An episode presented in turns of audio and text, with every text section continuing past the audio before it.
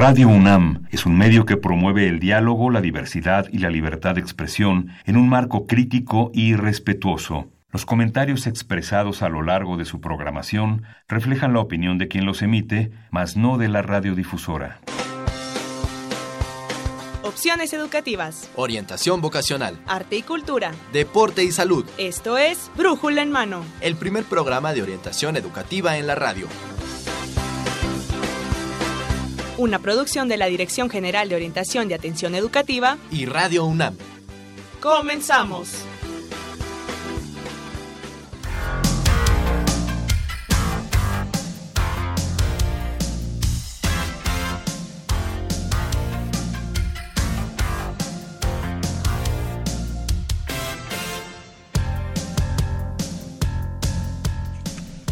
Hola, ¿qué tal, amigos? Muy buenos días tengan todos ustedes. Como ya escucharon, van a presentar, van a escuchar ahorita el programa Brújula en Mano con el programa número mil ciento cinco. Hoy, lunes cuatro de septiembre de dos mil diecisiete.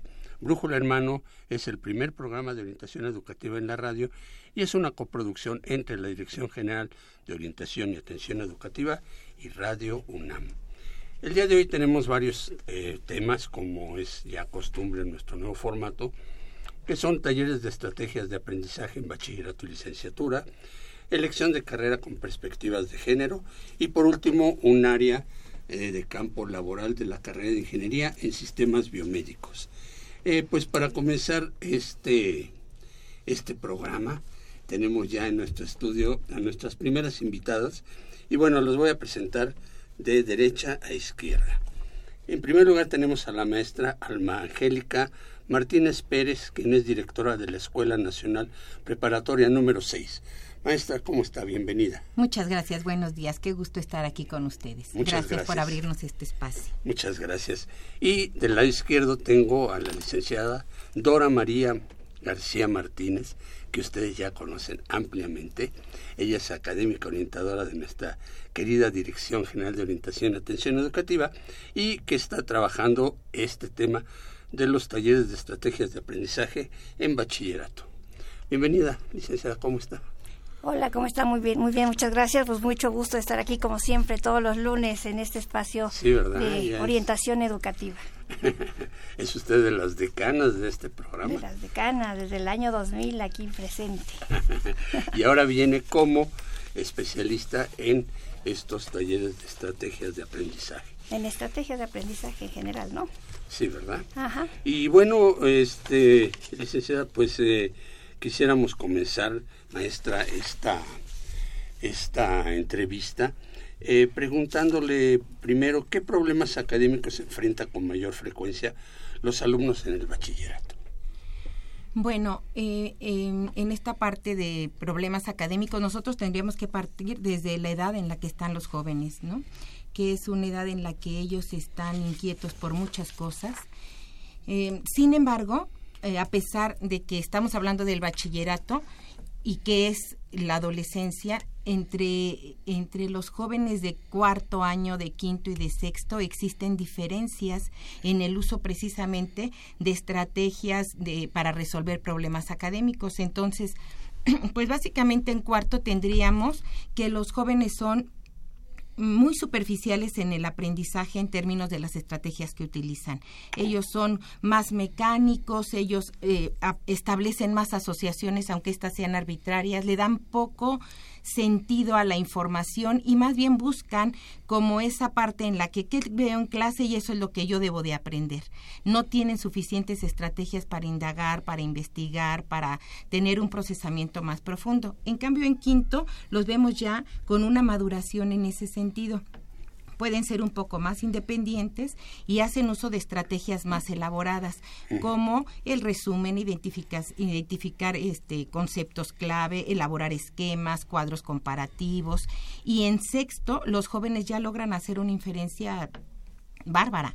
Ellos ya son capaces de, de hacer investigación, de elaborar proyectos, de hacer un uso más adecuado de las nuevas tecnologías. Uh-huh. Entonces, sí encontramos que hay diferencia en los tres grados. Sin embargo, en términos generales, lo que más afecta es esta parte de la administración del tiempo, uh-huh. es esta parte de la atención, concentración, es esta parte donde los factores ambientales los están, los están bombardeando. Maestra, ¿por qué la edad es este, eh, un, uno de los problemas que mencionó usted como primeros?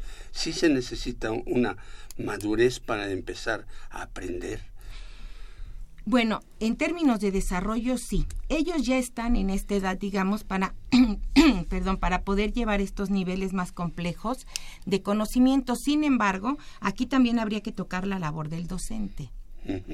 El docente juega un papel muy importante en la inducción, en la generación y en la enseñanza de estas estrategias que los pueden llevar a tener un nivel de procesamiento más profundo y por lo tanto una calidad del aprendizaje mucho mejor.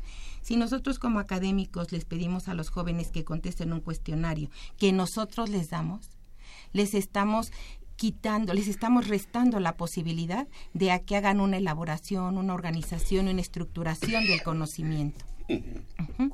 De otra manera, si nosotros les, pregu- les, les hiciéramos como este cuestionamiento, es por decir un ejemplo, uh-huh. si nosotros les pidiéramos que ellos, que ellos identificaran cuál es su objetivo personal al estar en esta clase, qué es lo que esperan aprender ahora que vamos a ver este tema, qué conocen o creen que conocen del tema, qué más quisieran conocer del mismo, en ese momento nosotros estaríamos activando un conocimiento previo muy específico vinculado a lo que van a aprender y otro nivel de motivación para el aprendizaje.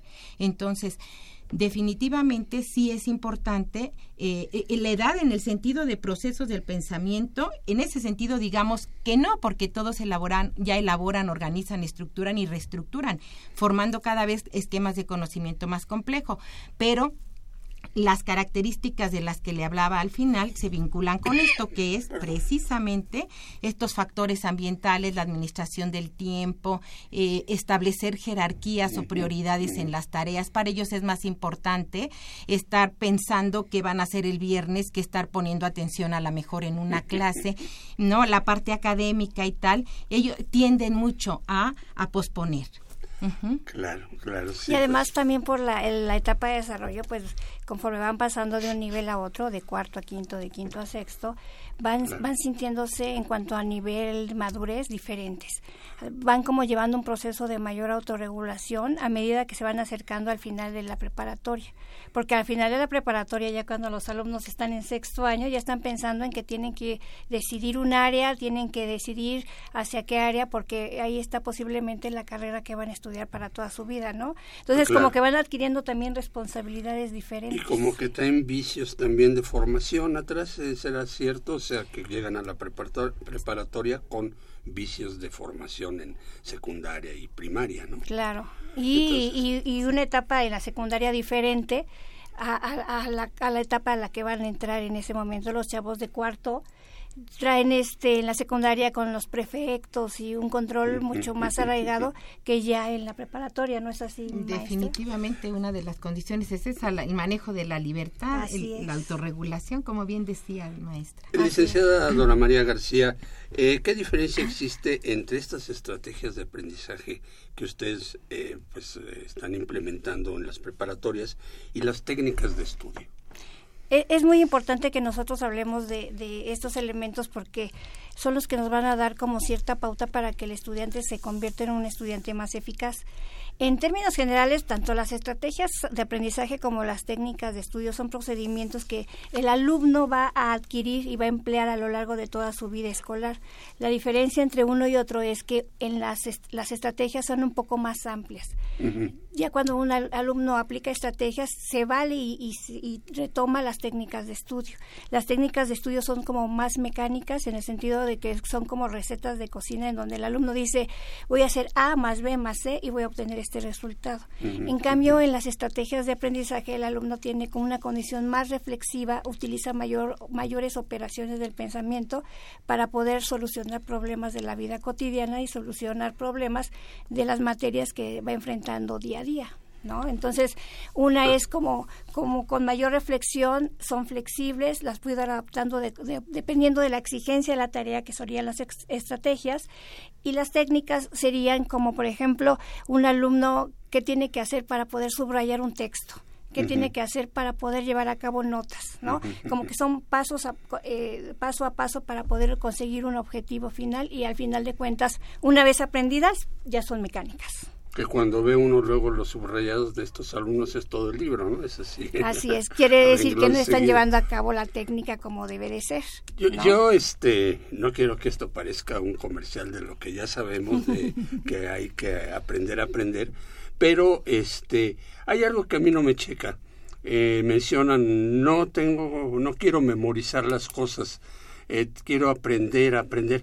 Pero la memoria es muy importante, ah, por ¿no? supuesto. O sea, es parte del aprendizaje, es, es parte de, del uso de esas estrategias, ¿no? Uh-huh. Sin la memoria, sin los pro- procesos memorísticos, no hay no hay un aprendizaje completo. También se hace uso de esta memoria. Lo, los sí. alumnos no maestra, en, en este, sobre todo en los primeros niveles, les tienden a ser muy memorísticos, y conforme van avanzando y van adquiriendo diferentes herramientas, van po- pudiendo ser más reflexivos y analíticos, ¿no? Sí, yo aquí quisiera como añadir a esto que mencionan, que todo el aprendizaje va a dar a la memoria. Al final. Entonces, todo es memoria. Eh, el asunto es que cómo se almacena en la memoria. Claro. Entonces, hay información que se almacena por una asociación que puede ser totalmente arbitraria. Uh-huh. Pero hay otro tipo de almacenamiento de información que tiene un sentido y un significado.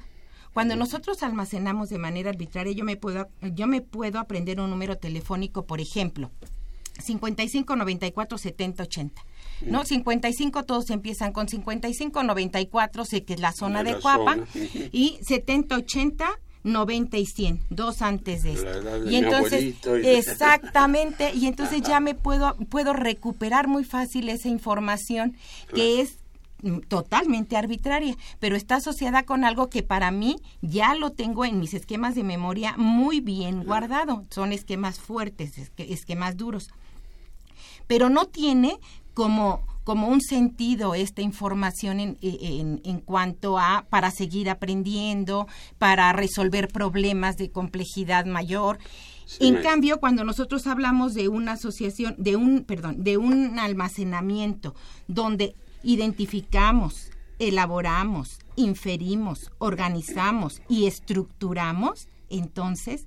Esa información es muy rica porque nos permite seguir aprendiendo, conocimiento más complejo y solucionar problemas. Es cuando nosotros podemos recuperar más fácil la información en cualquier circunstancia para resolver problemas. Estoy hablando de esto. Eh, ¿Cuáles son las estrategias que comúnmente emplean los estudiantes y cuáles son las que representan su mayor área de oportunidad en su opinión? Bueno... Yo enfatizaría un poco lo de hace un rato, ¿no? Los jóvenes tienen problema para elaborar, para identificar la información importante, ¿no? Fíjese, ellos son muy buenos. De hecho, es un problema esta parte del copy-paste, copy-paste, perdón, uh-huh, paste, ¿no? Así es. En donde ellos copian y pegan sin ningún problema y pegan la información que es la adecuada y la correcta. Donde ya les falla un poco es precisamente en esa elaboración donde comprenden, donde pueden vincularlo con otras ideas, donde pueden formar esquemas más complejos de conocimiento. Entonces, la dificultad principal la tenemos en la forma como la procesan, como ordenan su pensamiento. Pero también hay otras cosas importantísimas aquí.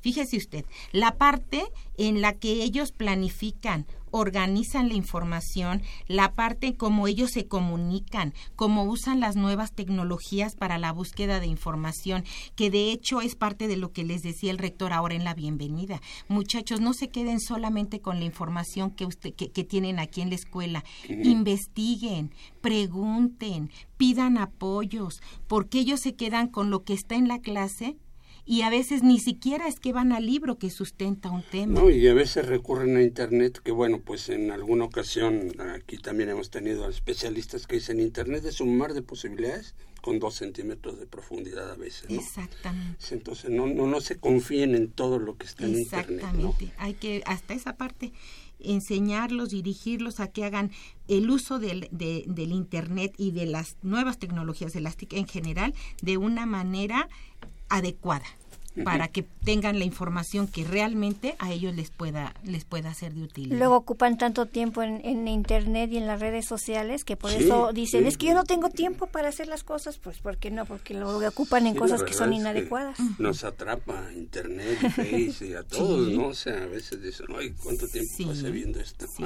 sí, sí, sí, sí, sí. Pero, licenciada Dora María, eh, ¿qué repercusión tiene el uso adecuado de estrategias de aprendizaje y el y la y el de técnicas de estudio en el rendimiento de los alumnos?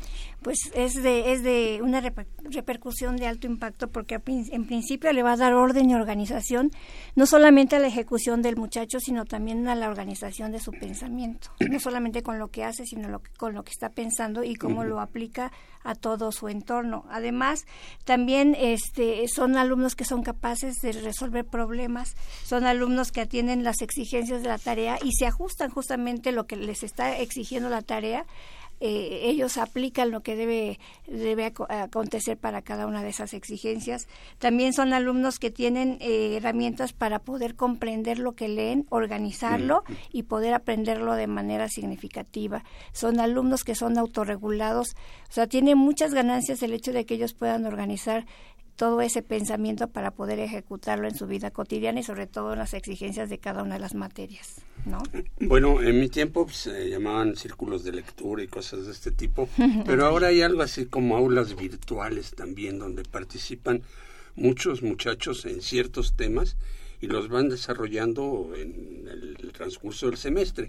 Este es una herramienta para el profesor muy importante porque no solamente eh, se queda con lo que está en el salón de clases, sino va más allá haciendo uso de las tecnologías, y las aulas virtuales es una muy buena posibilidad para poder, a veces al profesor no le alcanza el tiempo en, el, en los sesenta minutos o dos horas de clase con el muchacho y entonces tiene que emplear estrategias para poder ampliar Eh, eh, y que alcance el tiempo para ver las temáticas que tenía planificadas inicialmente. Entonces esto es muy importante. El profesor tiene ah, muchos perdón. instrumentos a final de cuentas para poder para poder este llegar y observar cuáles son las áreas de oportunidad de sus estudiantes, ¿no? Por ejemplo, hay pruebas que, que uno puede tener acceso para poder identificar en dónde está flaqueando, cuáles son los obstáculos que va, obte- va observando el, en sus estudiantes. En la prepa seis de la maestra nos platicará algo. Sí, sí, hubo claro, una experiencia donde se aplicó una prueba de estrategias precisamente en donde se pudieron observar cuáles son las principales áreas de oportunidad de los estudiantes y a partir de eso pues crear todo un plan de intervención para poder apoyar a los estudiantes porque a final de cuentas el estudiante es el, nuestro máximo interés para que claro, crezca y sea mejor, ¿no? El objeto de nuestro trabajo, claro. Así es. Maestra, platíquenos de esta experiencia en Prepa seis sobre este eh, talleres de estrategia de aprendizaje.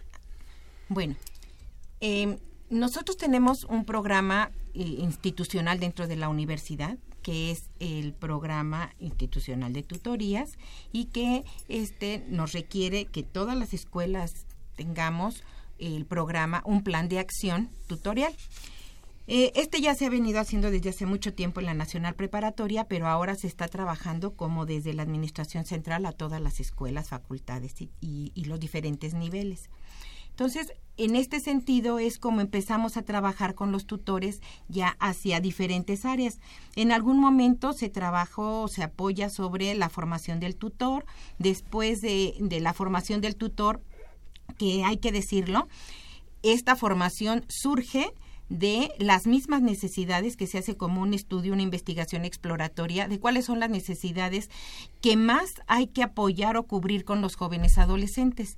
Y entonces se tienen ciertos indicadores como el rendimiento académico, que es de los más fuertes. Un joven que va bien en la escuela es un joven que seguramente tiene menos problemas para adaptarse, para seguir instrucciones en la familia.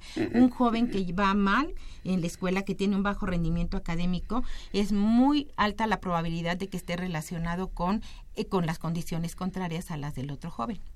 Entonces, eh, se identificaron algunas problemáticas como eh, eh, adicciones, rendimiento académico, manejo del estrés, administración del tiempo. Y así fue como se, se hicieron varios talleres y actividades, un seminario de hecho, para, para fortalecer al tutor.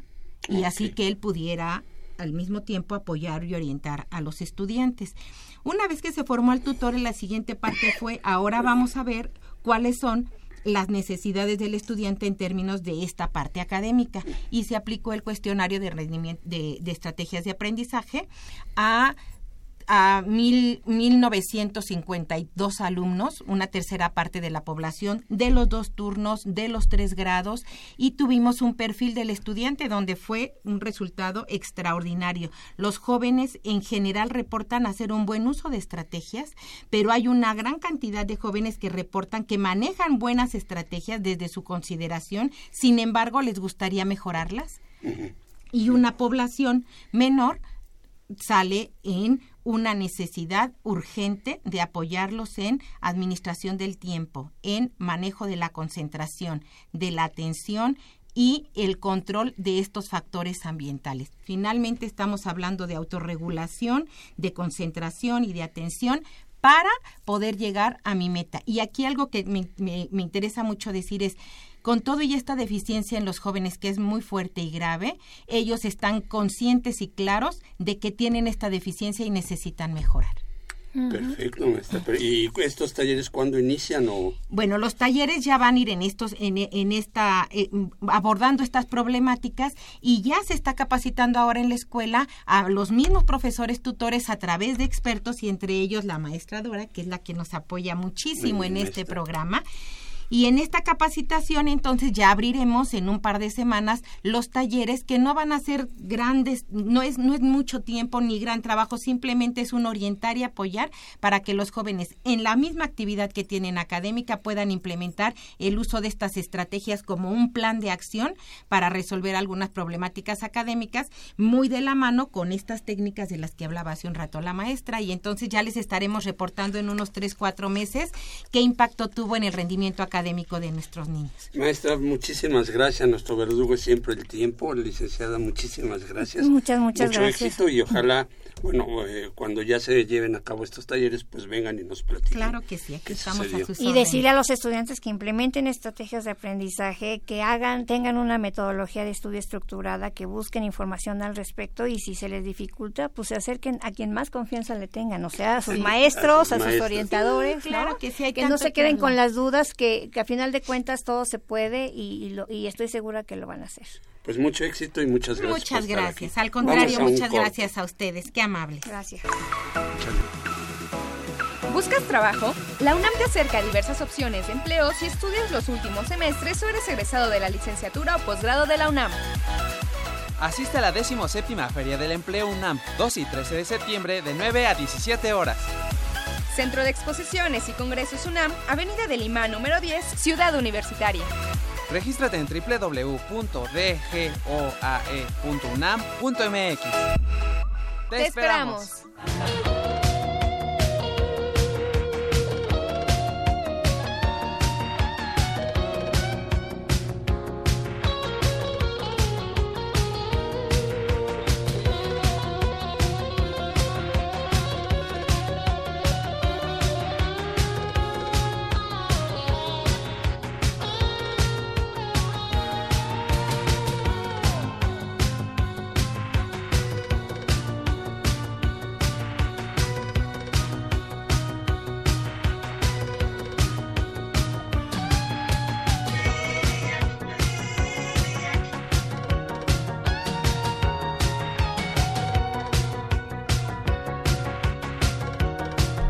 Muy bien, amigos, pues ya estamos aquí de regreso, y bueno, vamos con nuestro segundo tema, que es la elección de carrera con perspectiva de género. Pero antes quiero presentar a mi compañera Dolores Maya Girón, quien es académica orientadora de la Dirección General de Orientación y Atención Educativa y que se encuentra conmigo. Lolita, ¿cómo estás? Muy bien, Saúl, buenos días, buenos días a Está todos. Está complicado el día, ¿verdad? Está para llegar. Complicadísimo, el tráfico increíble. Bueno, no estamos acostumbrados a las lluvias, ¿verdad? Y luego te llevaron a otra realidad. Y luego me, luego me fueron a dar un tour por la ciudad. Entonces, muy bien. Pero ya estamos aquí. Pero bueno, pues este, ¿cuáles son nuestros eh, teléfonos? Les damos los teléfonos, por favor, Facebook. Que nos hablen, que se comuniquen por, con nosotros a través de los teléfonos cincuenta y cinco treinta y seis ochenta y nueve ochenta y nueve y cincuenta y cinco treinta y seis cuarenta y tres treinta y nueve. Y a través de las redes sociales, Facebook, Brújula en Mano, Twitter, arroba Brújula en Mano, o bien por el correo electrónico brújula en mano arroba hotmail punto com. Porque además, este Lolita, estamos Tenemos obsequiando el tercer, volumen. el tercer volumen de La Real Expedición. Es una eh, enciclopedia. enciclopedia editada por la UNAM, que es La Real Expedición Botánica Nueva España. Esta, desgraciadamente, tenemos un solo tomo, son catorce, creo, en total. Así este es. Vamos eh, obsequiando el tercero y los obsequiamos con los... Eh, radioescuchas de la vez anterior, de la, de, del, programa anterior. del programa anterior, pero créanme que es un libro que vale mucho la pena, aun magnífico. Cuando no tengan toda la colección completa, tener un volumen de esta enciclopedia es muy bueno. Así que háblenos y podrán concursar para esto. Y bueno, pues vamos a presentar a nuestros invitados. Claro este, sí.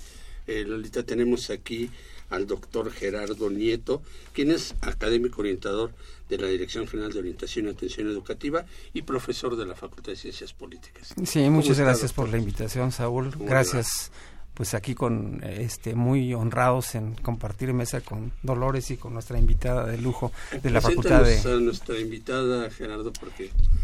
Ella es Stephanie Martínez Ordóñez. Okay, a ver. Eh, ya, ah, ya no se nos adelantó, presento. sí, sí, claro, claro. Ella es estudiante de la carrera de Ingeniería Mecánica, está en el tercer semestre de esta carrera y bueno, vamos a platicar un ratito con, con claro. ella. Bienvenida, Bienvenida Stephanie. Muchas gracias, buenos días.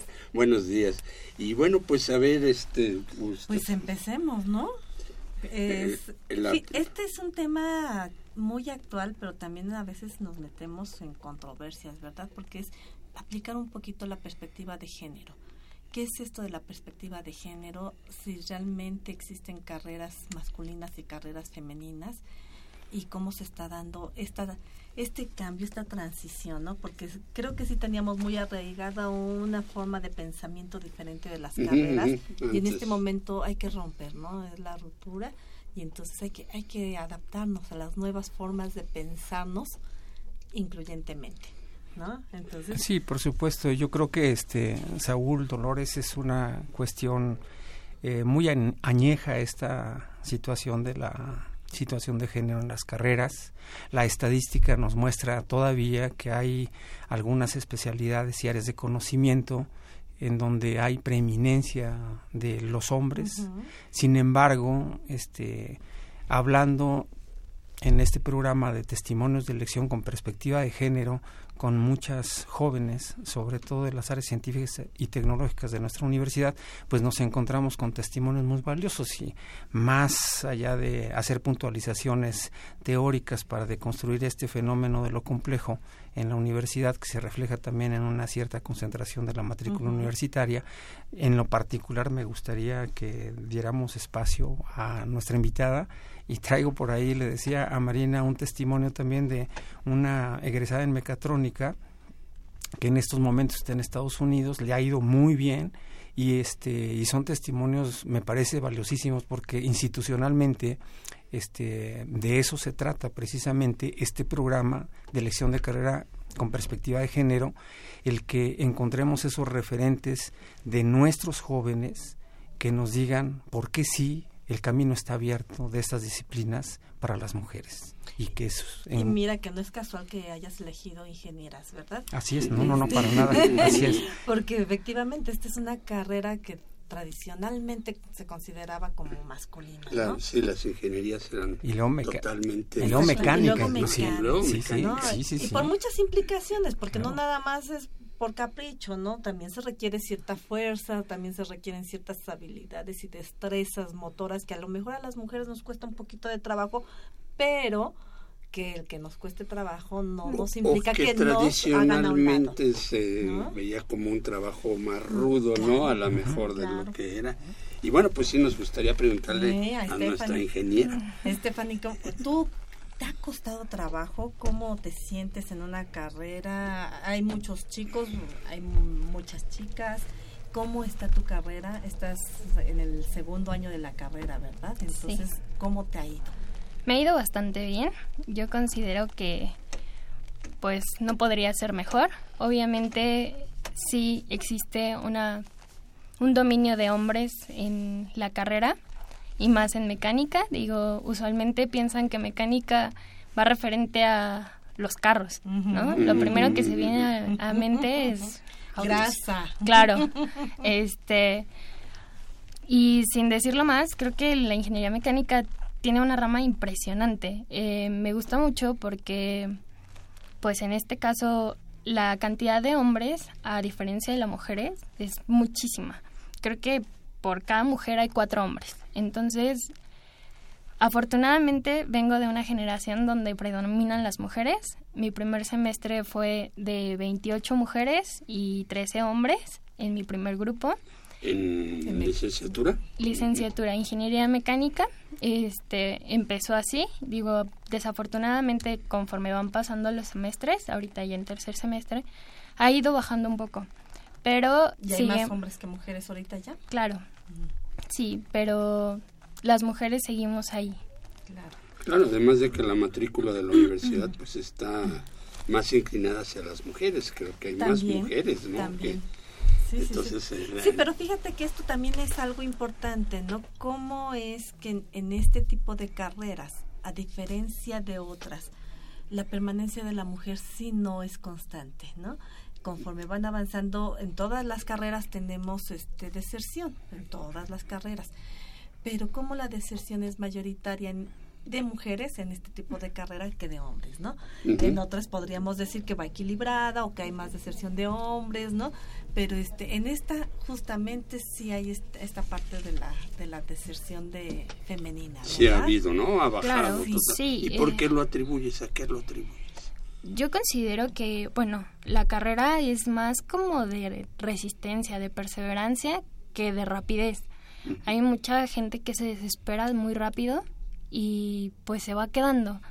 Digo, obviamente que te quedes no quiere decir que no vas a terminar. Así es, así este, es. Pero mucha gente lo toma como muy personal y prefieren como dedicarse a algo que les guste más o a algo que crean ellos que son buenos, en este caso.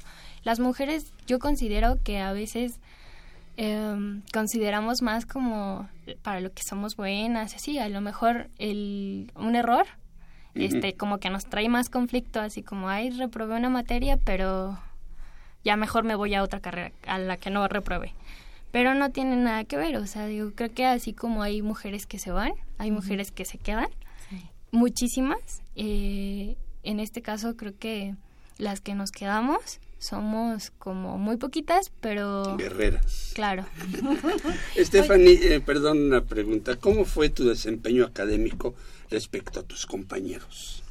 Pues no tiene nada que ver. Eh, uh-huh. Yo inicialmente en la prepa estudié el área dos, iba hacia medicina, un cambio radical, uh-huh. pero este creo que el que vayas en tu área enfocado no tiene nada que ver en tu desempeño. Yo creo que mientras te guste y quieras echarle ganas, no hay ningún problema. Pero había diferencia con los, ¿Con los hombres, hombres? Claro, este, no. En cuanto a calificaciones, ¿tenías mejores calificaciones que en ellos? A, o... Claro, existen dos tipos, ¿no? En algunos puedes ser mejores porque puedes dominar más un tema que algún otro, pero igual, ellos pueden dominar otro tema que tú no. Digo, mm. las calificaciones en sí no varían mucho. Digo, la ingeniería como tal es una carrera... Complicada para ambos. Claro.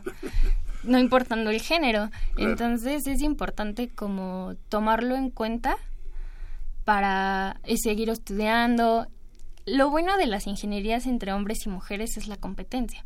Yo creo ah. que uh-huh. eh, aquí bueno. la mujer desempeña más competencia con un hombre, decir, bueno, si él tiene diez, yo quiero un once, y, y eso es bueno. Eso es muy bueno. Eso era lo que te iba a preguntar, la relación entre hombres y mujeres. Digo, antes, dices tú, en el primer semestre éramos más mujeres, nos mayoriteaban. Claro. Pero ahora, ¿qué sucede? ¿Cómo se da esa relación? Si hay una relación cordial, si las ven como, como pares, como iguales, o si existe ese... O hay de, una ay, falta de respeto yo, a veces. Yo lo hago porque tú eres mujer.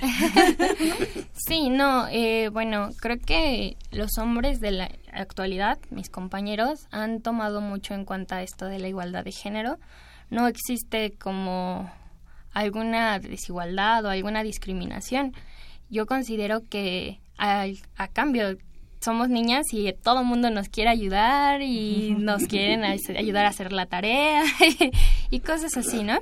Eh, digo, no, el apoyo es más, eh, no existe ningún este prejuicio. prejuicio. De hecho, pues aunque los hombres siguen predominando, eh, creo que les hace falta ese esa amiga, esa compañera con cual convivir. Entonces no hay ningún problema, y incluso con maestros, los maestros están admirados con las mujeres que estudian una ingeniería, porque no es una carrera fácil, uh-huh. y a ellos les sorprende cómo las mujeres podemos llegar a impactar con todo el todo nuestro conocimiento y nuestro enfoque que le damos a esta carrera que al parecer es un poco cuadrada, uh-huh. entonces es bastante bueno. Muy bien, Stephanie, pues muchas gracias. Eh, como decimos siempre, el tiempo es nuestro verdugo. Y, doctor, nosotros le queríamos preguntar, ¿qué prejuicios obstaculizan principalmente la elección de una carrera desde su punto de vista?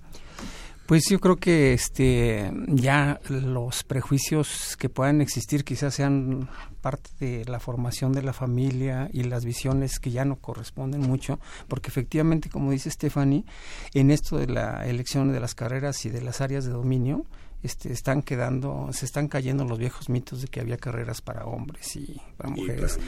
La matrícula, como bien lo señalabas hace un momento, este Saúl, de la Universidad Nacional por lo menos nos dice que la mujer es mayoritaria ya prácticamente en todas las áreas, y estos y estas y estas disciplinas para hombres se están cayendo. A mí me gustaría que me permitieran escuchar este el testimonio, lo platiqué no, con sí, Marina, no con, directamente con lo decía. Eh, ¿Sí se escucha bien? ¿Sí? Muy bien. Eh, ¿Nos puedes decir tu nombre? Abigail Ayala Rubio.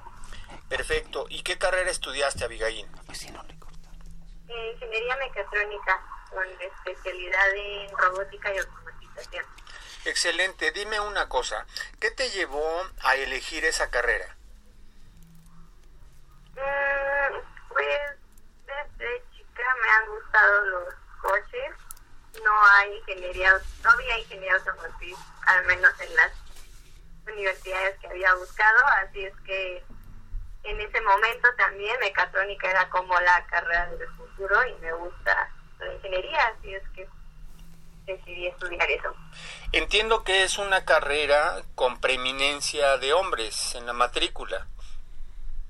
Sí, sí lo es, este... Mm, éramos cinco mujeres, me parece, cuando entré, de, y treinta y cuatro hombres. ¿Cómo fue tu convivencia? Pues bien, en realidad creo que no me tocó eso de machismo o lo que sea. En realidad, en realidad siempre nos llevamos bien todos con todos. ¿Y el trato? Creo que sí existe siempre el... Eh, yo puedo más y así de cierta manera, pero, pero en cuestión de convivencia creo que siempre fue buena. ¿Y el trato con los profesores hacia hacia hombres y mujeres? Uh, en realidad creo que a mí me tocó siempre un trato por igual de, de todos los profesores, al menos en la universidad a la que yo fui. El... La imagen que tienen algunas mujeres que se interesan por estudiar eh, alguna ingeniería es que las matemáticas son difíciles y que a veces no son para las mujeres. ¿Tú qué piensas al respecto? Pues no, no creo que sea difícil la materia como tal. Sí es cierto que las mujeres, las mujeres tenemos, nos cuesta un poco más de trabajo la inteligencia espacial. Uh-huh. Pero no creo que sea una cuestión de que las matemáticas sean específicamente de hombres o que sea más fácil. Creo que esa parte sí, totalmente no es cierto. O sea, tenemos la misma inteligencia matemática. Ambos sexos. Tienen la misma Listo. capacidad para las muy matemáticas. Muy bien, doctor, pues muchas gracias. Este, este testimonio es muy importante también. Y bueno, pues un último mensaje que nos quisieran dar. Pues yo lo único que podría decir como mujer ingeniera es que a las mujeres eh, creo que lo único que se nos pueden partir muchos caminos, pero nunca se nos debe cambiar la meta. Nunca la meta, claro, siempre debe de ser la misma, no importando el camino, y creo que eso es lo más importante en, en estas carreras. Sí, Saúl, nada más quizá este puntualizar, el testimonio que escuchamos fue de una egresada de mecatrónica, actualmente tiene veinticinco, veintiséis años, este la contrató Ford aquí y la mandó este directamente a trabajar a los Estados Unidos. Entonces, realmente lo que y sí es egresada de nuestra universidad, de nuestra Facultad de Ingeniería, y la verdad las cosas que la partecita que faltó escuchar es ese paso que si les interesa las mujeres tienen que dar para estar en la ingeniería que quieran. Eh, ¿Algún correo donde lo puedan localizar, doctor? Si Gracias. Es que, este, sí, con claro. mucho gusto, g nieto arroba unam punto m x. g nieto arroba unam punto m x. Y gracias, Estefanía, por no, estos minutos que nos hiciste compañía. Muchas gracias por estar aquí en nuestro estudio. Y bueno, pues este no dejen de hablarnos, vamos a un corte. Y regresamos. Y regresamos. ¿Buscas trabajo? La UNAM te acerca a diversas opciones de empleo si estudias los últimos semestres o eres egresado de la licenciatura o posgrado de la UNAM. Asiste a la decimoséptima Feria del Empleo UNAM, dos y trece de septiembre, de nueve a diecisiete horas. Centro de Exposiciones y Congresos UNAM, Avenida de Lima, número diez, Ciudad Universitaria. Regístrate en doble u doble u doble u punto d g o a e punto unam punto m x. ¡Te, ¡Te esperamos! La Universidad Nacional Autónoma de México ha comenzado la formación de ingenieros especializados en sistemas biomédicos. La ingeniería en sistemas biomédicos es el resultado de la aplicación de un conjunto de principios y técnicas de ingeniería en el ámbito médico, tales como equipos médicos, prótesis, dispositivos médicos, dispositivos de diagnóstico y de terapia. El cultivo de tejidos, lo mismo que la producción de diversos fármacos, también suelen considerarse parte de la bioingeniería. Los ingenieros especializados en sistemas biomédicos participan activamente en la solución de importantes necesidades como son investigación, desarrollo, instalación y mantenimiento de equipo médico y biomédico, diseño, mejoramiento y generación de dispositivos prostéticos, instrumental médico, equipo hospitalario y de rehabilitación, además de capacitación de personal técnico, enfermeras y médicos sobre el uso de nuevos equipos. Quédate con nosotros y descubre más de la ingeniería en sistemas biomédicos. Esto es la UNAM, sus carreras y su campo laboral. Muy bien, amigos, pues ya estamos aquí de regreso con la última sección de nuestro programa, que es el campo laboral de la carrera de ingeniería en sistemas biomédicos. Pero antes queremos decirle, Lolita, ¿dónde nos Por pueden favor, hablar? Por favor, no dejen de comunicarse, cincuenta y cinco, treinta y seis, ochenta y nueve, ochenta y nueve y cincuenta y cinco, treinta y seis, cuarenta y tres, treinta y nueve. O bien, las redes sociales, Facebook, ar, Brújula en Mano, y Twitter, arroba Brújula en Mano. O el correo electrónico, brújulaenmano, arroba hotmail punto com. Recuerden que estamos obsequiando el volumen número tres de la enciclopedia sobre la Real Expedición Botánica a la Nueva España. Esta es una publicación de la UNAM de lujo. Entonces, háblenos y participarán en el concurso este de este tomo. Y bueno, pues, ¿quién tenemos? Este Ahora tenemos, mira, acabamos de escuchar la información sobre la uh, carrera de sistemas biomédicos, ingeniería en sistemas biomédicos. Una carrera muy reciente, eh, tendrá que tres años, si no mal recuerdo, de haberse generado. Y para ello tenemos a la licenciada Estela Cortés Rocha. Ella es académica de la D E U A E, es editora y correctora de la guía de carreras de la UNAM y nos viene a platicar de esta carrera. ¿Cómo están, licenciada? Hola, bienvenida. ¿Qué tal? Mucho gusto y siempre un gusto. He venido en otras ocasiones y siempre es una experiencia placentera, sí, ya, ya y casa, está uno con el nervio, pero no, ya está uno aquí y uno es feliz. Así es. Muy bien, licenciada. Pues platíquenos este, esta carrera Eh, ¿A qué se dedica el ingeniero en sistemas biomédicos? Así bueno, la, la carrera de ingeniería en sistemas biomédicos es una carrera que es interdisciplinaria porque reúne todo lo que es el conocimiento y todos los principios de la ingeniería para integrarlos y aplicarlos a los sistemas biomédicos y a los sistemas hospitalarios. Uh-huh. Entonces, es interdisciplinaria porque reúne la ingeniería uh-huh. y lo relacionado con el área de la salud. De hecho, llevan materias que les imparte la Facultad de Medicina. Es una entidad este pues corresponsable junto con la eh, Facultad de Ingeniería, y llevan una materia en noveno semestre que se llama estancia, que la llevan en los hospitales, son ocho horas, o sea, tiene una serie de requisitos y es una materia que tienen que cursar y que ya los los inserta en eso que va a ser. En el ambiente médico. Obviamente porque es no, lo que va, ajá. no es una carrera de ingreso directo. No, no, no, no, definitivamente eh, tienen que haber entrado a carreras de la Facultad de Ingeniería. Esto es importante porque no que hayan estudiado en FES Aragón o en FES Cuautitlán, mm. pero son carreras, es ingeniería mecánica, es ingeniería industrial, ingeniería eléctrica y electrónica, ingeniería en computación. Haber cursado ese primer semestre, tener promedio mínimo de ocho, cursar un seminario de sistemas biomédicos que lo convoca el comité de la carrera, y ya una vez pasando eso, el subcomité de admisión toma en cuenta que hagan su inscripción por escrito. Ah, tienen que haber tenido ocho de promedio en ese primer semestre. Pasan a una entrevista, pasan un examen psicométrico, porque es importante saber cómo voy a reaccionar ante la presión, cómo voy a reaccionar sin presión, qué tanto me motiva la carrera, qué tanto puedo ser afín. Y a diferencia de otras carreras de la Facultad de Ingeniería, en esta carrera solicitan al inicio un, una constancia de comprensión de lectura. Yo me imagino que el noventa y nueve punto noventa y nueve por ciento de la bibliografía y todos los materiales vienen en inglés. Ellos ya al, al titularse, como en otras carreras de ingeniería, no tienen que presentar el requisito de idioma.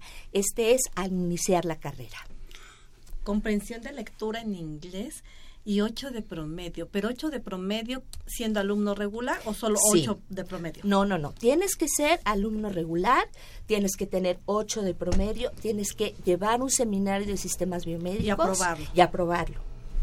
Ok, entonces, bueno, es, es más importante ser ingeniero.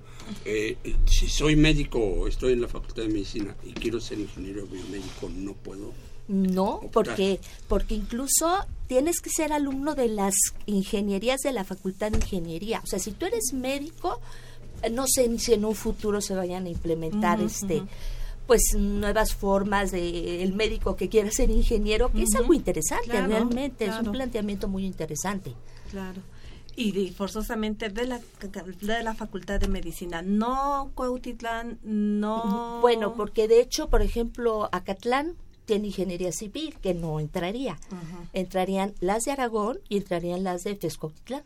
Uh-huh. Eh, licenciada, ¿y cuál es el campo laboral de este ingeniero en sistemas biomédicos? Pues es básicamente el sector salud, también puede dedicarse a la investigación y al sector industrial, en lo que es toda esta este diseño de dispositivos, de prótesis y todo, para poderlas posicionar en el mercado, porque ahorita hay mucho problema de que todo es importado uh-huh. y una persona que necesita una prótesis de mano este tiene que recurrir, quedarse, pues, no, o sea, en la miseria, claro. Porque ellos básicamente son las prótesis, pero también tengo entendido que diseñan camas quirúrgicas, y, y bueno, sí es tener esta cosa también como de, de entender al ser humano, porque estoy trabajando, diseñando una máquina para que alguien que fue amputado, para que alguien que tiene cualquier tipo de discapacidad, este puede incorporarse a la vida y tener esa sensibilidad, que creo que es lo importante de esta de esta carrera. Eh, si los chicos entran a la página de la Facultad de Ingeniería, hay una fotografía donde están dos chicos viendo unos este una lo que sería una mano, ¿no? Y este, esto habla mucho de lo que es la carrera, uh-huh. pero es de que todavía no se logra, eh, por ejemplo, que tomen, bueno, por lo menos en la UNAM, uh-huh, ¿no? Uh-huh. Que eh, con el dispositivo, que con la hagan prótesis, movimiento. hagan uh-huh. movimientos, o sea, se ha hagan avanzado muchísimo. Así es. Ajá. O sea, hay movimiento en la mano, pero no movimientos finos donde sí, pueda yo no para sujetar. Pero va agua. Por un excelente camino, y es que en realidad carreras hermanas que se estudian fuera de la UNAM son ingeniería biomédica, que es un grupo X de, de universidades que la imparten, e ingeniería biónica. Ajá. ¿Y, y qué este campo laboral cree usted que está consolidado para estos eh, nuevos ingenieros? Pues son es, el, es el, en el en el área de la salud, sector público, sector privado, institutos nacionales de salud, hospitales, clínicas, laboratorios, laboratorios epidemiológicos, en el sector industrial. Uh-huh. Vamos, ellos no tienen que ver directamente con el paciente, sin embargo, sí le facilitan la vida a un paciente. Le ¿verdad? facilitan la vida a un paciente y tienen mucho que ver con ese trabajo con la gente que trabaja en los hospitales. Con, exactamente. Con esa sensibilización, con el médico, con las enfermeras, pero es también entender lo que hacen lo, los médicos, las enfermeras, y entender al ser humano de una manera real y sensible. Claro. Esta carrera, al igual que las carreras que son muy nuevecitas, está encaminada hacia la investigación más que a, a quedarse únicamente con la con la licenciatura, digámoslo así. Los chicos que entran aquí, eh, brincar a una maestría y un doctorado es su meta, o quedarse con la licenciatura y ya con eso es más que suficiente. Bueno, sí, la la, la investigación es este una parte muy importante para ellos, ¿no? De hecho, este, hay tres módulos terminales y uno de los módulos hacen mucha investigación. Uh-huh. Eh, licenciada, pues bueno, el tiempo es nuestro verdugo. Este, en la Bolsa Universitaria de Trabajo, de la cual ahora viene usted representando, ¿existe este tipo de peticiones para este tipo de ingenieros? Eh, ¿Ha habido? Todavía no. Pues es que es una carrera que se que se aprobó por parte del Consejo Universitario en dos mil catorce. Estamos hablando de tres años, ¿no? Y uh-huh. siendo una carrera de ingreso indirecto. Uh-huh. O sea, es, es la carrera más de carrera, joven, ¿no?, de la Facultad de Ingeniería. Uh-huh. ¿Ya salió la primera generación? No. no. Todavía no. Mm, okay. Por ahí hubiéramos uh-huh. comenzado. Ay. Entonces, bueno, este sirva este espacio para invitarlos a que entren a doble u doble u doble u punto degoae punto unam. Y espe- que sea de goae punto unam, porque si le dan de goce, ya no. no. Y al entrar a la página, ustedes van a ver una, pe- una pestaña que es Bolsa Universitaria de Trabajo. Al darle ahí, van a ver todo el universo de posibilidades. Y la próxima semana, doce y trece, es la Feria del Empleo. Esto es exclusivo para estudiantes, chicos, de, estudiantes la de la UNAM, ¿verdad? Ajá. Egresados y estudiantes. Sí, los invitamos cordialmente, por favor, ahí acompáñenos, visítenos, es una excelente oportunidad. Bueno, muy bien. Pues le agradecemos mucho, licenciada. Agradecemos pues mucho. Es una pincelada para esta riqueza. Sí. Ok, pues muchísimas gracias y bueno, queremos agradecer a nuestros radioescuchas sus llamadas, nos ha hablado eh, Agustín Madrigal, Daniel Gómez, Josefina Cruz, Eh, Raúl Horta, Isidro López Rosas. Les agradecemos y al ratito hacemos el, el sorteo. sorteo. Y bueno, pues aquí tenemos a nuestras chicas ahora de servicio social. De la de izquierdo es Janet, eh, Jacqueline Ortega, perdón, ¿no? Sí, Tania Ortega, Tania Ortega. Y Ingrid Avesilla. Así ¿sí? es. Muy bien, bienvenidas chicas, ¿qué nos tienen ahora? Bueno, muy buenos días, Saúl. Este es un nuevo mes, tenemos nuevas actividades, por lo tanto. Así es que tomen nota porque esto es orientación en corto. Bueno, les comento que la Facultad de Ciencias Políticas y Sociales nos invita al quinto Coloquio Internacional del Centro de Estudios Latinoamericanos. Lleva por título Estados Unidos, América Latina y el Caribe, conflicto, integración y dinámicas económicas. Se llevará a cabo del cuatro al seis de septiembre de nueve treinta a veinte horas. Y si lo suyo es la ciencia, pueden asistir al evento Radioastronomía, una nueva ventana hacia el universo. Tienen hasta el trece de noviembre, así es que dense prisa porque el cupo es limitado. Hablando de exposiciones, la Facultad de Ingeniería invita a la exposición Fantasías Animadas. Esta estará abierta a público hasta el veinticinco de septiembre. Y durante esta semana se llevará a cabo la Jornada de la Investigación e Innovación dos mil diecisiete en la Facultad de Química. Habrán conferencias, concursos y exposiciones. Bueno, y para ti que eres cantante o tienes una banda, la Coordinación de Difusión Cultural te invita a llenar de música la universidad el próximo seis de octubre. con motivo del Día Internacional de la Música y el Movimiento Estudiantil del sesenta y ocho. No te quedes fuera, la convocatoria cierra este ocho de septiembre. Y ya que andamos con el tema de la música, el Coro Universitario Estudiantil convoca las audiciones para nuevos integrantes. Se llevará a cabo este seis y siete de septiembre en la Sala Nezahualcóyotl. Y si lo tuyo no es la música, pero sí la fotografía, te invito a que no te pierdas la muestra fotográfica C E U, un lugar ex- extraordinario. Presenta a Meyalcín Correa en el vestíbulo de la biblioteca hasta el veintidós de septiembre. Y seguimos con, con las convocatorias. Participan en el concurso Dibujo, Ilustración y Pintura sobre Discapacidad. Podrán ganar hasta siete mil pesos. El cierre de la convocatoria es el trece de octubre. Radio UNAM te invita a participar en el taller de poesía impartido por el maestro Argel Corpus del seis al treinta de septiembre. Y antes de irnos, te comentamos que la Dirección General de Orientación y Atención Educativa, a través del Centro de Orientación Educativa, tiene preparados diversos talleres, Desarrollando mis habilidades para aprender y estrategias de lectura, que inician el dieciocho de septiembre. Si quieres saber más de estos y otros talleres, puedes ingresar a doble u doble u doble u punto d g o a e punto u n a m punto m x o comunícate con nosotros. Y bueno, ahora nos vamos, pero les recordamos que en el cincuenta y cinco, treinta y seis, ochenta y nueve, ochenta y nueve y cincuenta y cinco, treinta y seis, cuarenta y tres, treinta y nueve pueden obtener más información de estas y otras actividades. Y también pueden seguirnos en nuestras redes sociales. En Facebook estamos como Brújula en Mano y en Twitter como arroba Brújula en Mano, o escríbanos a brújulaenmano arroba hotmail punto com.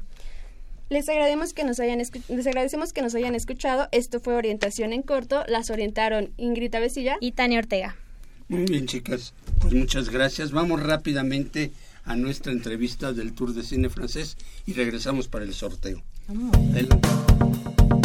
Hola, ¿qué tal, amigos? Muy buenos días. En esta ocasión les vamos a hablar de la vigésima primera edición de el Tour de Cine Francés. Llega otra vez a México, así que vamos a platicar con Leopoldo Jiménez. Él es director general de Nueva Era Films y también de esta vigésima primera edición del Tour de Cine Francés. Leopoldo, gracias por estar con nosotros. Bienvenido, ¿cómo estás? Bien, al contrario, muchas gracias a ti, a tu auditorio, por darles a conocer esta nueva edición del Tour. Leopoldo, decimos nueva, pero ya son veintiuna ediciones de este Tour de Cine Francés, y a grandes rasgos nos podrías platicar en qué consiste el Tour de Cine Francés. Tour es un festival de cine francés itinerante, eh, de hecho vamos a setenta y cuatro ciudades en la República, dura dos semanas, es decir, cada película la exhibimos durante dos días, y antes de cada largometraje francés, que son siete, vamos a presentar un cortometraje mexicano de la producción dos mil dieciocho del Instituto Mexicano de Cinematografía. Eh, de hecho, arrancamos en la Ciudad de México y en otras catorce ciudades. El viernes ocho de septiembre nos vamos a todo el recorrido de la República hasta el doce de octubre. veinticinco cortometrajes mexicanos. También es una oportunidad para el público de ver estos trabajos de generalmente jóvenes mexicanos que están iniciando en este mundo del cine. Y bueno, también como lo comentas, el Tour de Cine Francés pues es una gran plataforma donde los muchachos puedan dar a conocer su trabajo, algunos que van iniciando y otros que también pues ya tienen bastante tiempo dentro de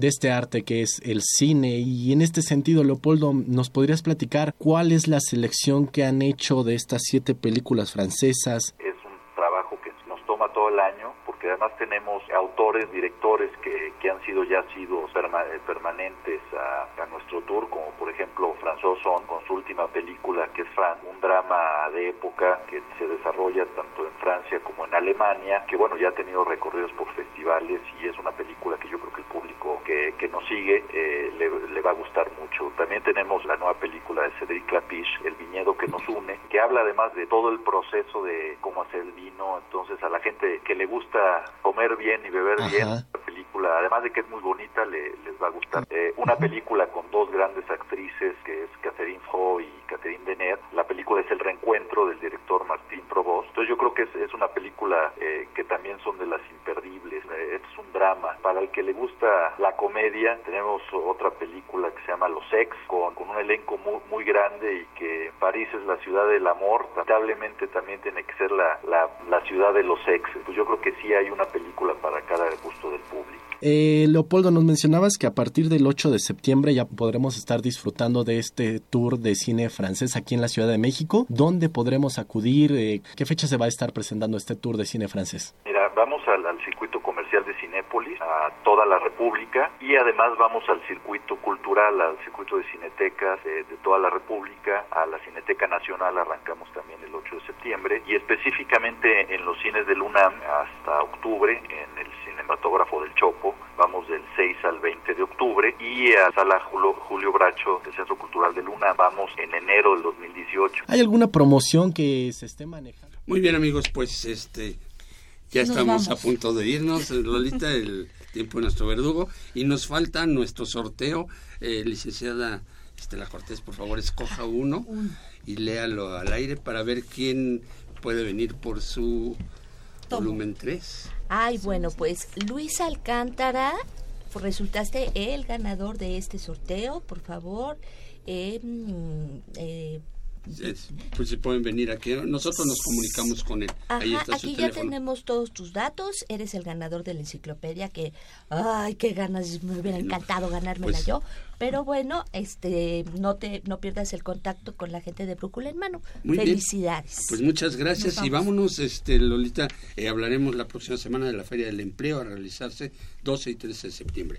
En los controles técnicos agradecemos a Socorro Montes, en la producción y locución a Marina Estrella, Jacqueline Ortega e Ingrid Avesilla, en la producción de T V en redes sociales ahora a Marina Estrella, y en los micrófonos Dolores Maya y Saúl Rodríguez. Nos vemos la próxima semana. La Dirección General de Orientación y Atención Educativa y Radio UNAM presentaron Brújula en Mano, el primer programa de orientación educativa en la radio.